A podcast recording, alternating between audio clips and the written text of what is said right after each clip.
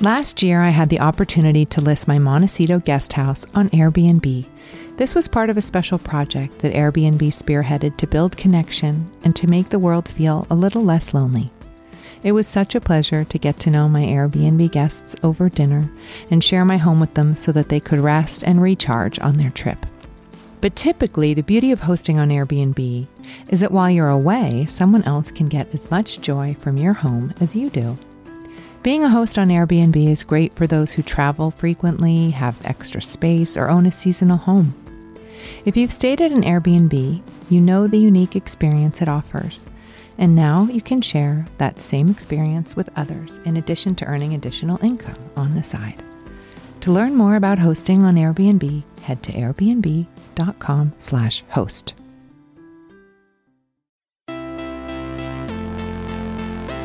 Don't hold anything too tightly. Just wish for it, want it, let it come from the intention of real truth for you, and then let it go.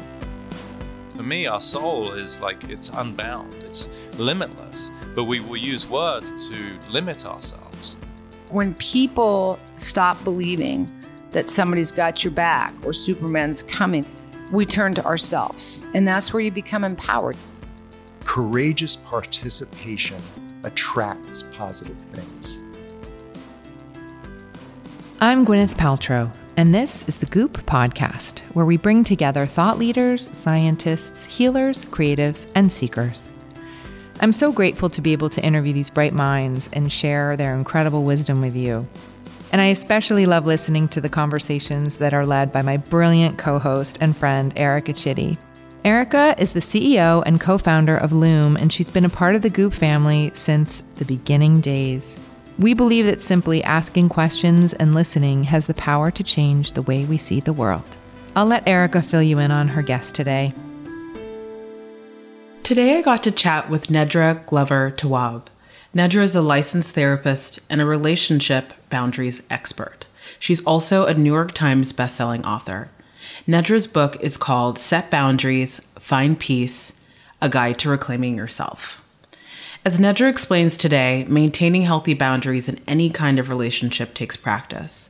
We talked about how to get clear on which boundaries are important to you, strategies for communicating your boundaries, and ways to approach setting boundaries with your family. Nedra has so many practical insights, and I think you'll find much of what she shares today to be clarifying. Okay, let's get to Nedra Glover Tawwab. Hi, Nedra. How are you doing? I am well. How are you? I'm good. Excited to speak to you today. So I think my first question for you is, what is a boundary? How would you define that? I define a boundary as something that makes you feel safe and comfortable in your relationships. Some boundaries are verbal, where we say to people, I like, I want, I need, I'm not okay with this, no. And some boundaries are things that we do. You know, it's the relationships that we choose to be in. It's the, you know, way we choose to show up in those relationships. But boundaries are behavior, or they can be verbal. And why is it important to have personal boundaries? What is the purpose of that? The purpose is for you to feel good about your relationships. I find that people are often anxious, overwhelmed, resentful, because we feel like all of these things are happening to us and we have no power. And the boundary is the space for you to sort of stand up for yourself, assert your needs, speak your values to the other people in your life. And how do we make sure our boundaries aren't crossed? We communicate them. So often we think we're setting boundaries and we haven't said anything, because we believe, like, you know, our personal boundaries are like these societal rules that everybody know, and everyone isn't operating on the same boundaries. So it's really important to verbalize to people, not assume that they already know, but clearly state to people what your needs are. So what are signs that you need boundaries? How do you know that, okay, I, I need help creating those? What does that look like? The biggest sign that I see is feeling resentment towards other people. It is the experience of burnout. It is how we feel moving through situations. Are we anxious? Are we frustrated?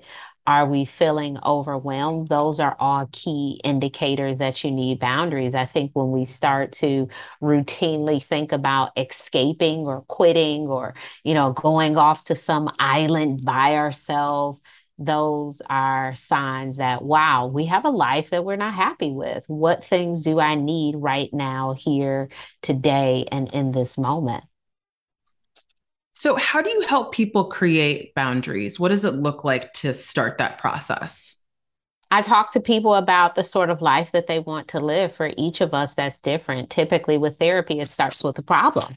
So what challenge are you having? If your challenge is, my mother-in-law feels like she's the third parent in my relationship and she's telling me how to raise my kids, and, you know, they're looking at her instead of, you know, me and my partner for parenting, then we would talk about, you know, how do you rebuild a structure where, you know, you and your partner are primary parents? What things need to be said to this in-law? What behaviors can you change to make it clear that these are your boundaries? And so when you talk about questions, what questions do we need to ask ourselves to figure out what boundaries are important? Because you just called out a parenting dynamic where there's an in-law, mother-in-law who's getting involved in what parenting can look like, or, you know, what what would be considered a core component of the relationship. There is this outside energy. How do you get clear on what people or which people need boundaries in your life? Mm.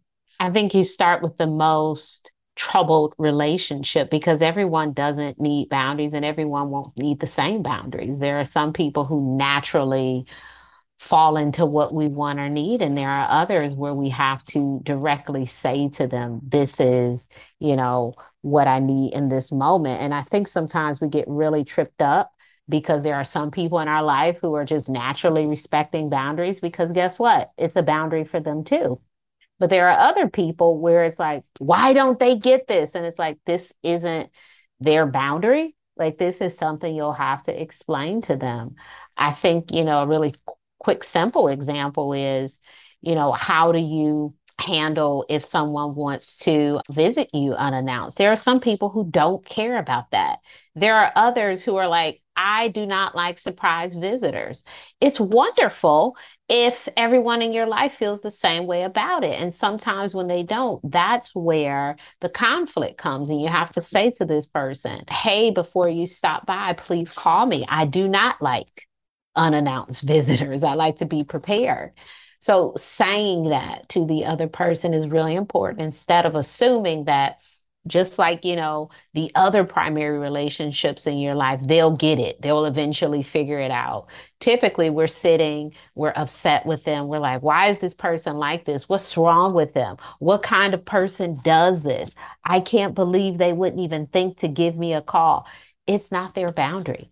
It is your boundary. It is a thing that it seems like you have a big issue with. Say it to them. They're not getting it because they probably don't care if you pop up at they ho- their house. They, you know, they're doing what they think is appropriate. You know, it's interesting that you bring that up, because I am one of those people who does not like surprise visits. And I have a very close friend who is my family, who I will not name so that they don't have a little tightness in whatever seat they're sitting in right now. But I hate when people come to visit me and they don't call me first, because I, I'm deeply introverted. I have a lot of solo rituals, and I like to just do a lot of nothing a lot of the time. And when I want to interact with people, I really carve out a certain part of my energy and my personality. Like, I turn on a, a part of my personality to be able to engage with people. And that's not because I'm different when I'm not with people. It's just a different part of me has to come to the table, and to have, and to conjure that part, it's a very conscious decision on my part. Mm-hmm. So to have someone come and kind of interrupt this other mode that I'm in, it, it, it's very tricky for me, but I've gotten better at just saying when people do it, like, I love you, but I really don't want you to do this ever. Mm-hmm. Because it's really stressful. And, and actually the people who know me best know that I'm, you know, I'm all about just plan in advance. Like that's really respecting like my energy and my boundary, but knowing that other people want me to come and go as I please. And it is something that I've had to negotiate because for me, love doesn't look that way. Relationships don't look that way for me, but I'm happy to engage with people on their terms and their boundaries. But all I ask is that they do the same for me. And it's, it's not that I don't love them anymore or, or, or care. It's like, I care for them in the same way. I, I, I, the, the care and love is the same. It's mm-hmm. just expressed differently. Mm-hmm. Yeah, I, I think it's it's wonderful when we can be in relationships and honor different levels of boundaries. Like the boundary that I have is not the boundary that you need to have in any situation. So there are times where people will say, well, what would you do? Well, I'm going to do what I can handle, right? Like I can handle saying to this person, I don't like this. This is what I prefer. You might not be able to use those words. You know, there's a different set of words. Maybe your words is, I don't know, let me think about it. And then you text them, you know, hey, it won't work for me. You do what's best for you. It's not like this, oh my gosh, I have to do it this one way, because that is really stressful to think that we have to explore boundaries as if we're all the same. Mm-hmm. I also think that that phrase, like, I don't know, let me think about it, in itself feels like a boundary. I think oftentimes we feel like we need to give an immediate response, a yes or a no. And sometimes feeling that we have to decide can feel really stressful, that can create a lot of anxiety. And so, you know, I, I really do feel, and I'm curious if that resonates with you, just saying, I don't know, can I have some time, can be, can that be a boundary? I think it can be a boundary, and we have to be careful that we're not saying, I don't know, and we know it's a no, right? Because sometimes we do that as well. We'll say, I don't know, and we'll leave a person hanging until the very last minute. And then we say, okay, no. And it's like, well, it was today. You know, I asked you three weeks ago. And, you know, in our heads, we feel like saying no is the worst thing ever. I, I think about that sometimes with party invites. You know, I'd rather you just say you can't come than to say, let me think about it. And then I'm like planning seating or planning how many, you know, servings of food we need or these sort of things. And then it's like, last minute, I can't come. It's like, oh, okay, so you knew you had this trip, but you didn't want to tell me no. And so now I have too much food. So I think I don't know is great if you really don't know. But there are times when we are using that phrase and we do know, and we think we're helping this other person not feel as bad. But sometimes no is a, a very clarifying statement for people. They can figure out what to do once they know what your position is on something. Let's take a quick break to talk about one of our partners. Tumi has a soft side. Discover their new Asra bag collection in its pillowy pleats, satin finish, and crescent shape. Asra is the bag to carry for your nine to five and the five to nine plans that follow. Versatility, after all, is Tumi's signature. Shop the full Asra collection on Tumi dot com or at a Tumi store near you. Okay, let's get back to the conversation. So, you talk about poor self-care being an issue with boundaries. How are self-care and boundaries connected? Self-care, self-nurturing, when we are unable to do things like slow down, not feel so rushed, read a book, have lunch with a friend, polish our fingernails, whatever those things are that you consider self-care activities, step away from your phone, watch a movie, whatever those things are. It is a boundary issue. Like, what other things are you doing too much of or overextending yourself where you can't even have a few moments for yourself? You know, I've I've told some adults, like, you know, try meditating five minutes. They're like, I don't have time. You don't have five minutes. And it's not always people taking our time. Sometimes it's we are using time on other things. It is me hopping on social media for four hours and then saying, I don't have five minutes. Well, yeah, I don't, because I've spent all of my free time in an area where I'm not very proud of. You know, maybe I maybe I do want to spend three hours there, but not four. That's, mm-hmm. you know, that's not the average. I think the average is a little lower, but we have to figure out how to use the time we have. It's almost like planning our time to be with ourselves. That makes a lot of sense to me. And you talk about boundaries falling in two categories, big B and little B. Can you mm-hmm. tell me a little bit more about that? Yeah, I think about the big, big B things are the things that we'll re- experience on a reoccurring basis, right? That person constantly saying that passive aggressive thing to us, our parents talking about our weight, the friend who will keep gossiping to you about other friends. It bothers us all the time. We're thinking about it. We never say anything. Little B, it's more of these things that occur with like maybe a stranger, right? You go to the grocery store and, you know, there's some guy that calls you Little Missy or something. And you're like, oh, wow, sir, that's interesting. You know, maybe you you say something to him or you don't, but it's not one of those situations where you'll see that guy all the time. It'll penetrate through your day. It's like a small annoyance. I think both of those things can be addressed. You know, you can say to that man, hey, you know, please don't refer to me as Little Missy. Or, you know, you can say to your parent, hey, please stop talking about my weight. It is just a matter of noticing that those situations are different, right? Like there are some things that are persistent and there are some things that are, you know, one-offs. So how do you help yourself not feel bad or guilty when you have to set limits or create boundaries with people? You talk about it being essential to reframe how we think about this process. What are some of the ways that we can reframe that for ourselves? The biggest is that guilt is a part of the process. I don't know if we need to move away from feeling as we set boundaries. We feel guilty because we care. We want our relationships to work. We do care what other people think about us. So it's not a terrible thing to feel guilty. It's a sign of being concerned, of being conscientious, of, you know, worrying about how this boundary is landing with the other person.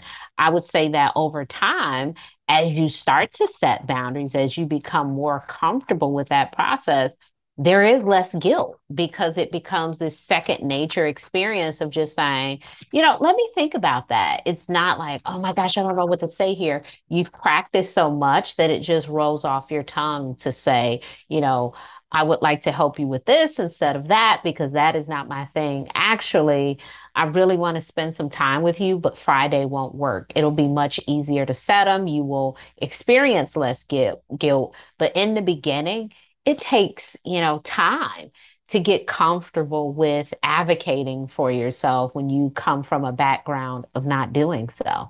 You also mentioned that there are unsuccessful ways to communicate our boundaries, for example, being passive, manipulative, aggressive, or passive aggressive. Can you walk us through how to successfully communicate a boundary? What's a way to do it without creating more harm in the process? Assume that the other person has no clue what your boundary is and be very clear. When we assume that they should know, there is some common sense. We go in with questions, we go in with interrogation, we go in with trying to get them to think like us. And none of that is necessary. What we really need to say is the thing we want. We don't need to focus on the problem. The other day when you came over here, you took your shoes off at the door. I wanted you to take them off outside. That's a lot of information when we could just say something like, next time when you come over, please take your shoes off outside, right? That's very clear to the point of the boundary. We typically say a lot of stuff and we don't even state the boundary. We just tell people a big old problem and we leave it to that person to figure out how to how to do better next time. Well, I think they don't know. I think that's why they violated the boundary because they don't even know. They're just like, oh, okay, that's a problem. All right. Well, they might try to do the problem a little bit better next time, but it's still not going to be, you know, maybe what you want, because again, you have to be crystal clear. This is what I want. This is what I need. And keep it as short as possible when possible. Last year, I had the opportunity to list my Montecito guest house on Airbnb. This was part of a special project that Airbnb spearheaded to build connection and to make the world feel a little less lonely. It was such a pleasure to get to know my Airbnb guests over dinner and share my home with them so that they could rest and recharge on their trip. But typically, the beauty of hosting on Airbnb is that while you're away, someone else can get as much joy from your home as you do. Being a host on Airbnb is great for those who travel frequently, have extra space, or own a seasonal home. If you've stayed at an Airbnb, you know the unique experience it offers. And now you can share that same experience with others in addition to earning additional income on the side. To learn more about hosting on Airbnb, head to airbnb.com slash host. That's really insightful, especially not really inviting the person into the problem, just continuing to state the boundary. Mm-hmm. I think really powerful and and helpful. Well, that takes me to thinking about what typically for a lot of people is a challenging relationship, and that's trying to set family boundaries. Mm-hmm. You know, when you become an adult, you have to figure out what it looks like to have boundaries with your parents. And this is kind of what we were talking about a little bit earlier. How do you determine what level of contact is healthy, especially when there's cultural components? I think for both of us as Black women, there can typically be a lot more intensity or or, or rigidity around what and how much you're supposed to communicate with your family. How do you approach setting boundaries with with them, especially mm. if your dynamics with your parents or your family of origin has always been difficult or uncomfortable? Yeah, I, I think adulthood is really about becoming more of yourself. And as you become more of yourself, you will notice some problems that you have with family, you know, some of the things you want to change, the values that might be different, and communicating that can be challenging, particularly when your family is not on the same page as you. For many people, setting boundaries w- with their family is the hardest thing to do, because when we think about being children, it's a lot of being told, right? You are told what to do, how to show up, wear your hair like this, do this. This is what we are doing today. You know, there is a lot of authority happening. And when you become an adult, you are the authority. You don't have to eat certain things. You don't have to go certain places. You don't have to answer your phone. There is this, you know, bucket of freedom that just opens wide for you. That can be very challenging to a family that wants you to be just like them, or to be the, the you that they've always known you to be. In those situations, I think the biggest thing that, that helps is time. You allowing it to take some time for them to unlearn that old version of you, because they had eighteen years of it. And often with family, we don't give it time. We're like, I told my mom this one thing today and she's not doing it tomorrow. And it's like, well, you know, she's been doing something else for eighteen years, for twenty-two, sometimes for forty-seven, you know, whatever age you set this boundary, it takes a while to learn a new thing. Mm-hmm. You know, if you don't believe me, remember, I remember learning how to read. It took some time. You know, learning how to write in cursive, learning how to, you know, ride a bike or do anything new, learning how to skateboard. Things take time. We don't learn new things and quickly apply them. Okay, I watched you skateboard, now I'm a pro. Doesn't work like that. You know, it takes time. It takes falling off, failing. And it takes that same amount of time as we're in relationships and we're asking people to do this new thing. They have to have this period of learning.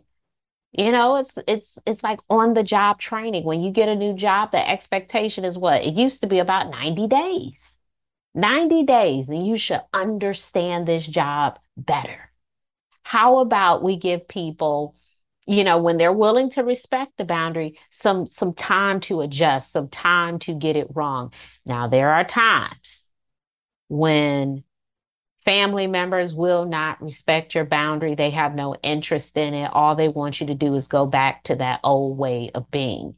And that's when the behavior has to change on your end in a relationship, because they are showing, I'm not interested in honoring your boundaries. So you have to decide, how can I show up with this person who is saying, I don't want to do that? And how do you show up with a person who says they don't want to do that? What would you suggest there if you've tried communicating and it's not moving in the direction that you want? Mm. It depends on the thing that they don't want to do, right?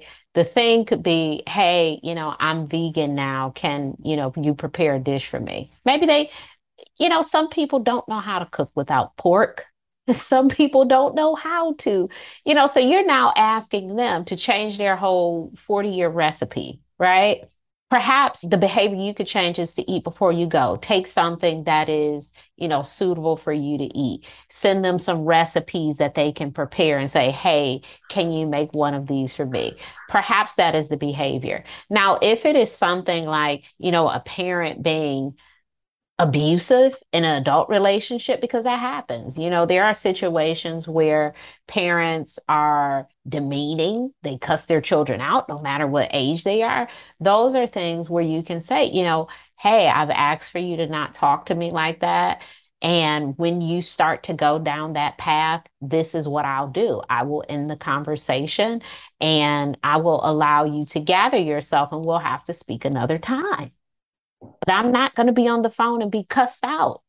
I'm not going to sit through that, because that's not a behavior that I'm willing to tolerate anymore. Let's flip it around and talk about younger children, for those that actually are currently parenting. How can you as a parent start to get your child or children comfortable with setting boundaries and also respecting them? Mm. The best thing parents can do is really honor the boundaries that they already set. Kids are setting boundaries all day. And I know this, I have two little kids and they're, I don't want to do this. I want this. Can I have that? You know, all of these things. I don't like, you know, they'll tell you who they don't like. I like this person more than that person. Or I don't want to, you know, we had a period of, I don't want to wear jeans and, you know, just all sorts of stuff. I want to read two books instead. We don't make this macaroni from the freezer, make this one from the box. You know, they have all of these, these things that we have the ability to honor. When, when my kids say they don't like someone, I automatically ask why, right? Why? Because, you know, it, it's useful to know. Sometimes they'll say, you know, this person doesn't talk to me a lot, or this person is mean to me, or this person is not as nice as this other teacher, you know, like all of these things. And it makes sense. Like, yeah, I guess you would like this one teacher more than the other teacher. If someone's nice to you, I wouldn't even tell an adult that that doesn't make sense. It's like, wow, okay, yeah, that, that makes a lot of sense. So a lot of it is talking to them about what they're feeling and why, and also when appropriate, honoring it. There are times where you may have to wear clothes to go outside. I've heard people say, my kid doesn't like to wear clothes at all. What do I do? Well, you have to go outside with clothes on, right? So we can't say, let me honor your boundary and let you walk around nude. you can't, you can't do that. So that might be an instance where you say, hey, look, in the house, we don't really care, right? You know, in your bedroom, but, you know, maybe, maybe we have an hour, you know, you, you be free. But when we leave out of the house and the windows are open and these sort of things, you have to put on something. Maybe even in the house, you need to wear a t-shirt. You know, what are the boundaries that would make this situation more appropriate? Because kids cannot decide, you know, everything for themselves. If it was up to kids, you know, they would watch endless amounts of YouTube, eat all the macaroni and chicken nuggets in the world, and have, uh, you know, one thousand bites of sugar per day with cups of juice. Yeah. So we don't want them running the world, but we do want them to, you know, have some, some power and autonomy over who they are.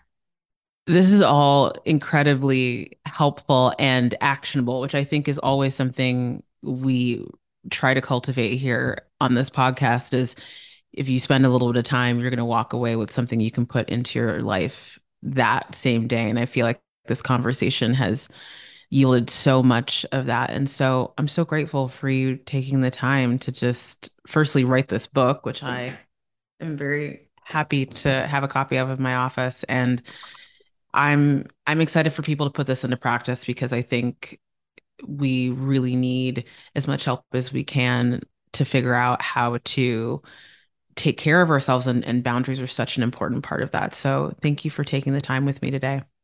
You're welcome. Thank you for having me. Thanks for listening to today's episode with Nedra Glover Tawwab. If you haven't already, I hope you'll seek out her book, Set Boundaries, Find Peace. You can also find her on Instagram at Nedra Tawwab. Thanks again for tuning in. This has been a presentation of Cadence thirteen Studios. I hope you'll listen, follow, rate, and review all of our episodes, which are available for free on Apple Podcasts, Spotify, Odyssey, or wherever you get your podcasts. Thanks for listening to the Goop Podcast.